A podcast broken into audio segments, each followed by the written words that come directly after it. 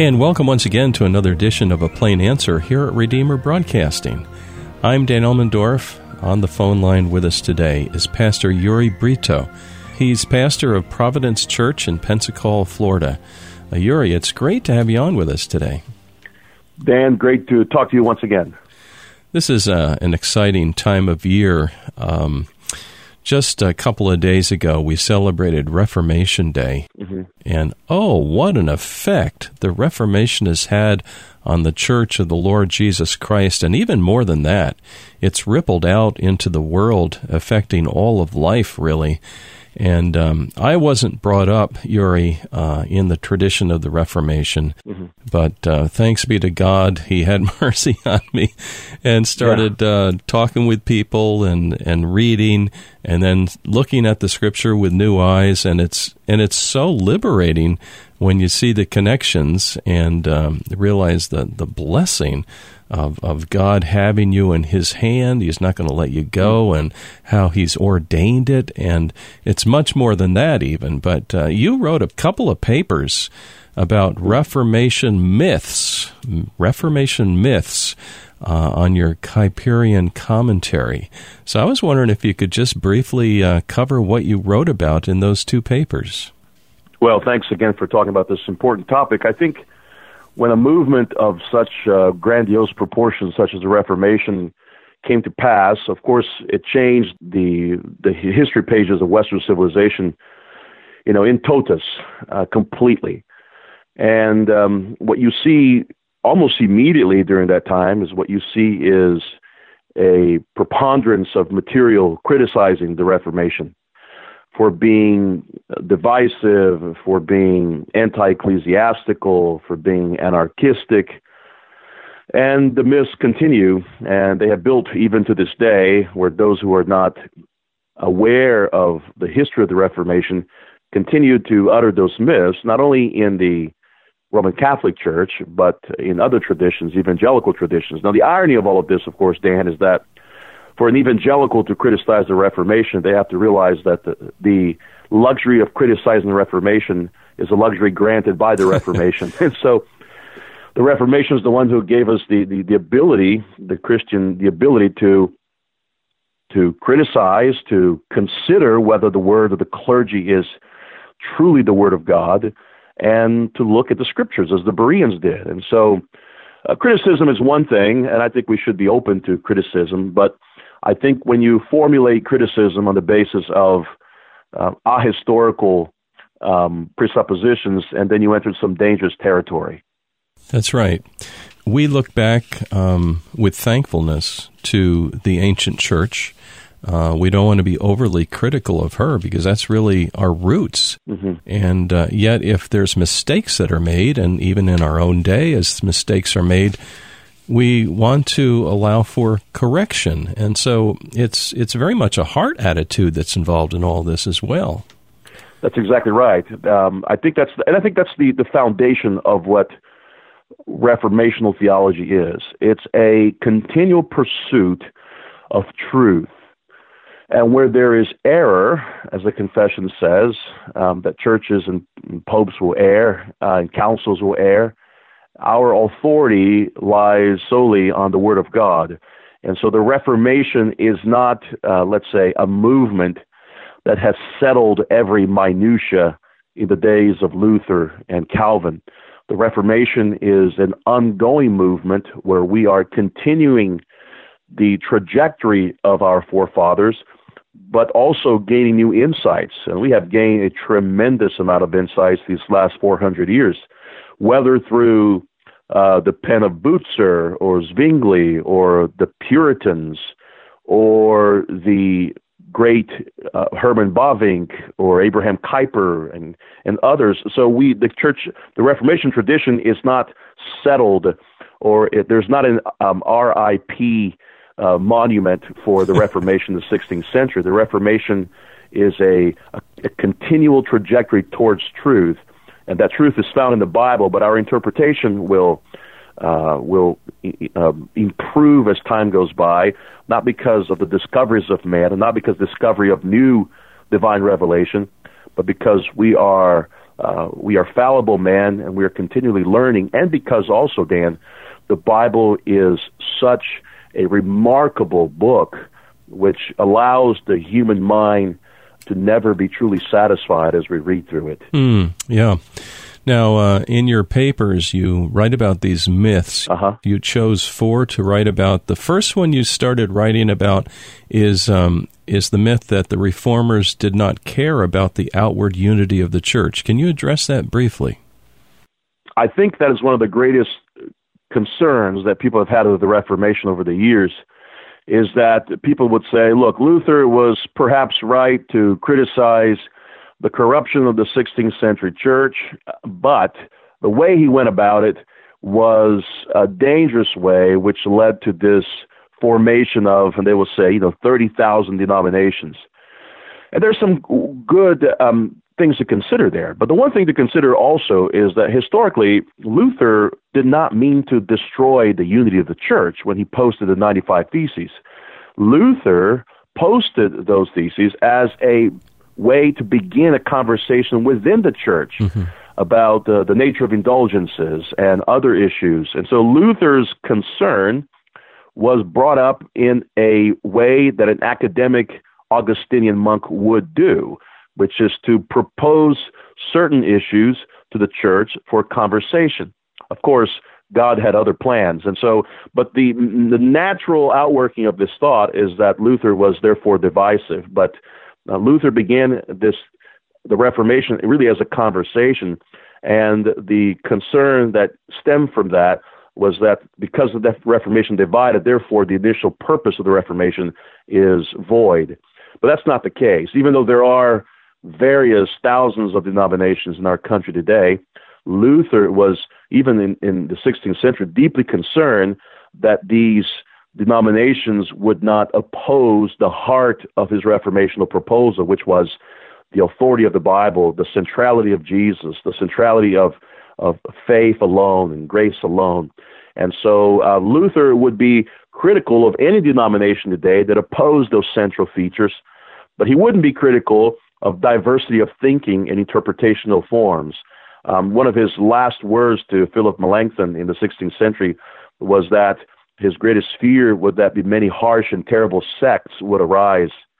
And so uh, that was the fear that came to pass, uh, mainly because the Anabaptists took the liberty they now had uh, outside of the authority of the church of the day and began to espouse what we would call anti Trinitarian theology.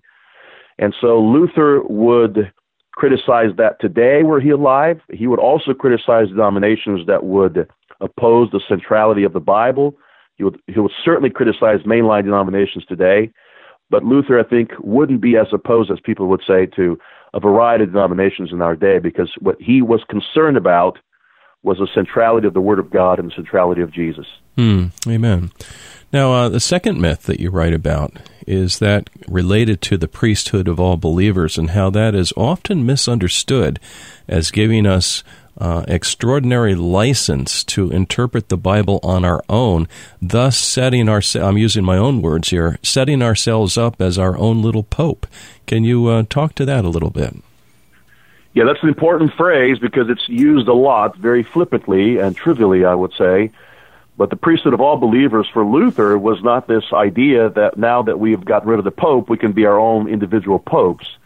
And many have taken that, uh, exactly that, um, that perspective, and as a result, they have come with um, really obscene versions of what the Christian faith ought to be, even in Luther's day, and 17th, 18th century, 19th century, 20th, even in our day today.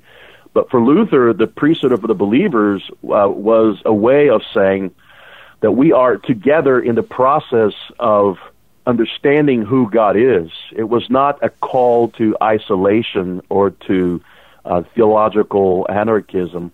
For Luther, the priesthood of believers meant that all of us had access to the heavenly throne of grace, Amen. and that we could all act as priests, not in in isolation, but that we could act as priests to one another. And so, the process of interpreting the Bible, for example, was a process that could not be done in isolation. Anyone can read the Bible alone, but when someone claims their individual interpretation as an authoritative interpretation, they're misusing what the priesthood of all believers does. And uh, of course, we have seen the results of that even in our day with um, insane cults and sects that have taken matters in their own hands. But that's the problem when we find a central figure that receives this kind of inordinate amount of authority placed on them, and now they see that their interpretation cannot be disregarded. Their interpretation has to be taken at face value because of their authority. And so to use that as a justification for um, the priesthood of all believers is a false idea. For Luther, um, he even quoted, which is a typical of Luther, the way his phraseology. Uh, he said essentially, if we read the Bible in our own way, we will just go to hell our own way. and so Luther was deeply concerned that isolating our lives and our interpretation would actually be the way in which many would abandon the faith. And so for Luther, the priesthood of all believers was a call for believers to participate together in the process of interpretation. And so that would be where Luther would strongly advocate uh, Bible studies. He would advocate discussions on the morning sermon. He would advocate to get together to to pray and to read out loud. These kinds of things. I think it's much more in line with the priesthood of all believers than the the uh, the typical individualistic interpretation of that famous phrase. Mm-hmm. Yeah, that's uh, that's helpful. Uh, going on uh, today, we're talking with Pastor Uri Brito of Providence Church, Pensacola, Florida. Um, he wrote an article about the myths related to the Reformation. He chose four particular ones. Going on to the third one, the third myth is that the reformers invented the idea of predestination. And I always hesitate mentioning predestination because it's been so utterly misrepresented. Mm. And for me, when I came to learn more about the Reformation, it was, it was one of the most precious, calming, wonderful truths. And, and I think that's what you bring out in your article, and that's how Calvin saw it, that there was great comfort in it. Can you explain this third myth?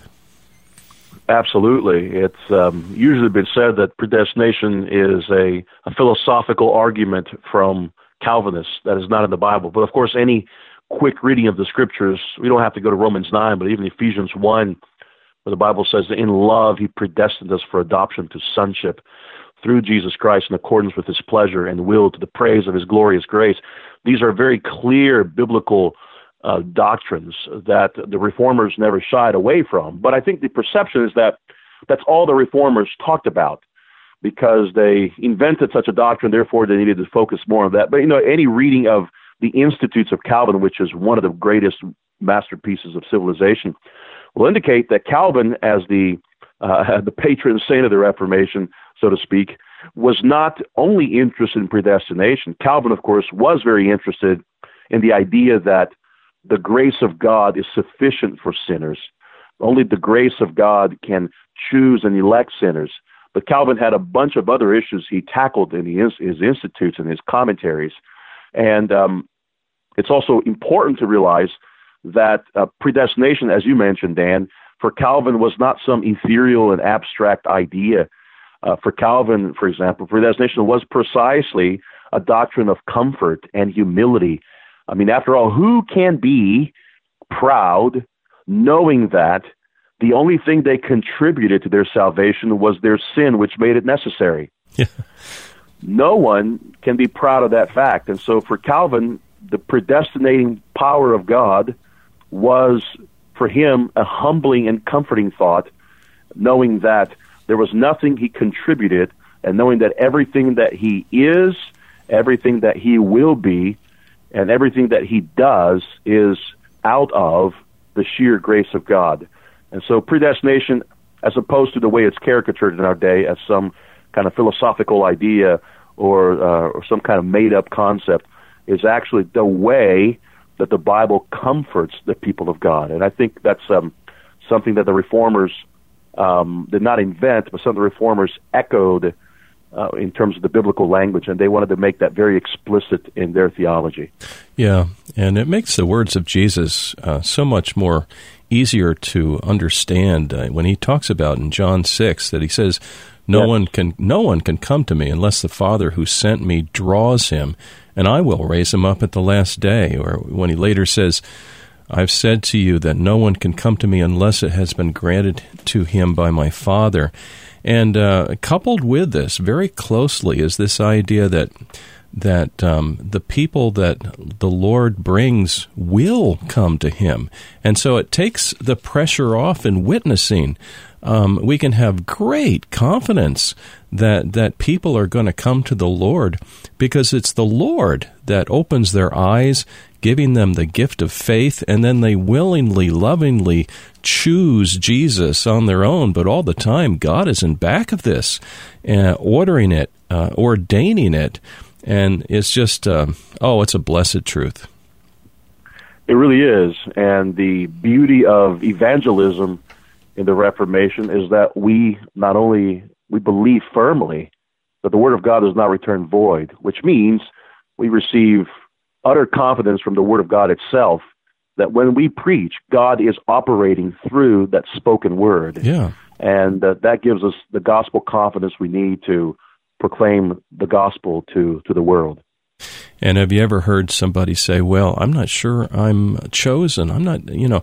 But you know, if you have this concern over your spiritual status before the Lord, you can be quite sure that the Lord is dealing with your heart and drawing right. you to Himself. And, and then you can rest in the fact that all that the Father gives me will come to me. And the one who comes to me, I will by no means cast out.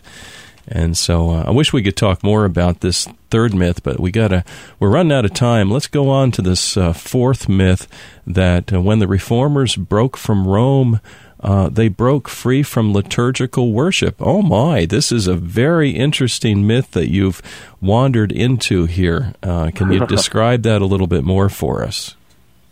Yes. Uh, I've often said to my congregation, Dan, that uh, the historical knowledge of most evangelicals goes back to the day Billy Graham was born.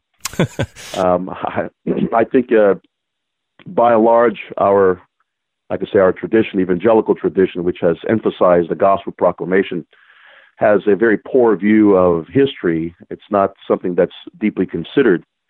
And um, it's crucial because history has taught us that when we stray from particular ways of worship, the end result is almost always the detriment and the decay of the local body of the church. And so the general belief in our day is that breaking from Rome necessarily means breaking from any fixed form of worship. Therefore, we need to allow, and you can even hear this language, allow the Spirit to work. And as we know, of course, the Spirit, they'd say, is spontaneous, and He does operates in a particular uh, operates um, at any moment, and therefore we should be spontaneous like the Spirit. But it's interesting, of course, this is a side note, but the Spirit of God in the Bible operates in a very specific way. Uh, the Spirit saves whom He chooses, but the the appearance and the work of the Spirit in the Bible is actually uh, fairly formal, I would say. Um, and so, e- even on, on, Pentecost, when the Spirit descends upon the people of God, um, the response is a relatively organized response. Um, the people are hearing the gospel in their own tongue. The people are reacting in a fairly organized way. 3,000 people are baptized. And so the appearance of the Spirit does not equal the spontaneous reaction of the people of God. The Spirit has a particular way of functioning. And so the irony again, uh, some of these myths here really brings out a, a very unique uh, sort of irony in modern evangelical worship, is because evangelicals who claim to be no, I mean, they, they are very concerned uh, to make clear that they are not Romans in any way, not Roman Catholic in any way. There's a Romophobia that exists. And their reaction to that is not to say, huh, I wonder what the Bible says about uh, liturgy, about the way that people of God are called to worship. Their reaction is, well, if Rome did it, let's do the exact opposite. Right. And we need to be cautious because uh, the Roman Church, even in the 16th century, uh, believed and affirmed the triune God. So do evangelicals now say, well, if Rome affirmed the triune God, we ought to, um, you know, oppose the historic uh, creeds of the church. Yeah. We need to be careful. And I think the same thing happens in evangelical worship, where uh, spontaneous and entertainment-driven worship is just is essentially the heart of uh, evangelical ethos today on Sunday morning. But the Reformation believed very firmly that there were certain things that happened in the church of the day that were wrong. For instance, um, the uh, inability of the people to have the Word of God in their possession. For instance, the passivity of the people in worship on Sunday morning, where the clergy, who were these you know, professional elites, did all the work. The reformers believed that the people were to be engaged in the work of worship. The reformers believed that the people ought to have the Word of God. The reformers believed uh, that the clergy should give both word, bread, and wine to the people, not only one of those elements. And so for the Reformation, they believed that worship was still central, but Rome, but that the church of the day had abused and taken worship to a place that was magical as opposed to modeled by the patterns of the sacred scriptures. And so the reformers' concern, again, was that we would be faithful to the authority of the Bible and how the Bible speaks of that. And the patterns we see in the Bible, not only in the Old Testament, but in the New Testament as well, is that there are certain uh, a certain pattern and order to the worship of God's people on Sunday morning. That we can't simply show up and invent things or create things. We're not called to be innovative on Sunday morning. We're called to be worshipers on Sunday morning. And so, one of the ways that has been expressed in our day is that there is very little knowledge of what true worship looks like or what a healthy pattern of worship looks like. So, um, in some ways, evangelicals have forsaken Rome, but at the same time embraced some of the Romanisms of the 16th century. And what do I mean by that? What I mean is, for example, if you walk into a typical evangelical church, you're going to see a praise band. And what you're going to see as a man, for instance, you're going to see that the vast majority of singing happens up on the platform. And if you look around, and this is um, this is not just a stereotype. I've experienced this personally. If you look around, you'll see very few people singing loudly and cheerfully with the praise band. And that's because the praise band carries such an authoritative role in the service, first of all, because of the volume, and secondly, because of their gifts, that the people are relatively restrained in worship on Sunday morning. Well, wouldn't you know that that's exactly how the church of the 16th century that Luther criticized also functioned? That the choir did all the singing, the people sat there passively, the clergy did all the work, the people sat there passively, and Calvin and Luther said, no, this can't be. The people, in fact, the word liturgy means the work of the people. Luther and Calvin believed the people ought to be engaged. The people ought to be engaged in this service. And a healthy form of worship means a conversation between God and his people, where the, the clergy speaks and the people respond. The clergy speak and the people respond, where the people sing together, so that there's a participation of the people in worship and uh, the Reformation made that very clear, which was a vast contrast with Rome. And my fear, Dan, is that modern evangelicals, though they want to distance themselves so much from Rome, in many ways they act just like her. And um, I think that's detrimental to the um, to the Protestant faith. Yeah, these are all very helpful points, and uh, we've run out of time. I, I would like to pursue a further point with you, uh, maybe in another um, uh, interview. Today we're talking with Pastor Uri Brito, and he pastors Providence Church in Pensacola, Florida. And um, just finally, if someone wants to look you up online, uh, Pastor Brito, where could they go to learn more?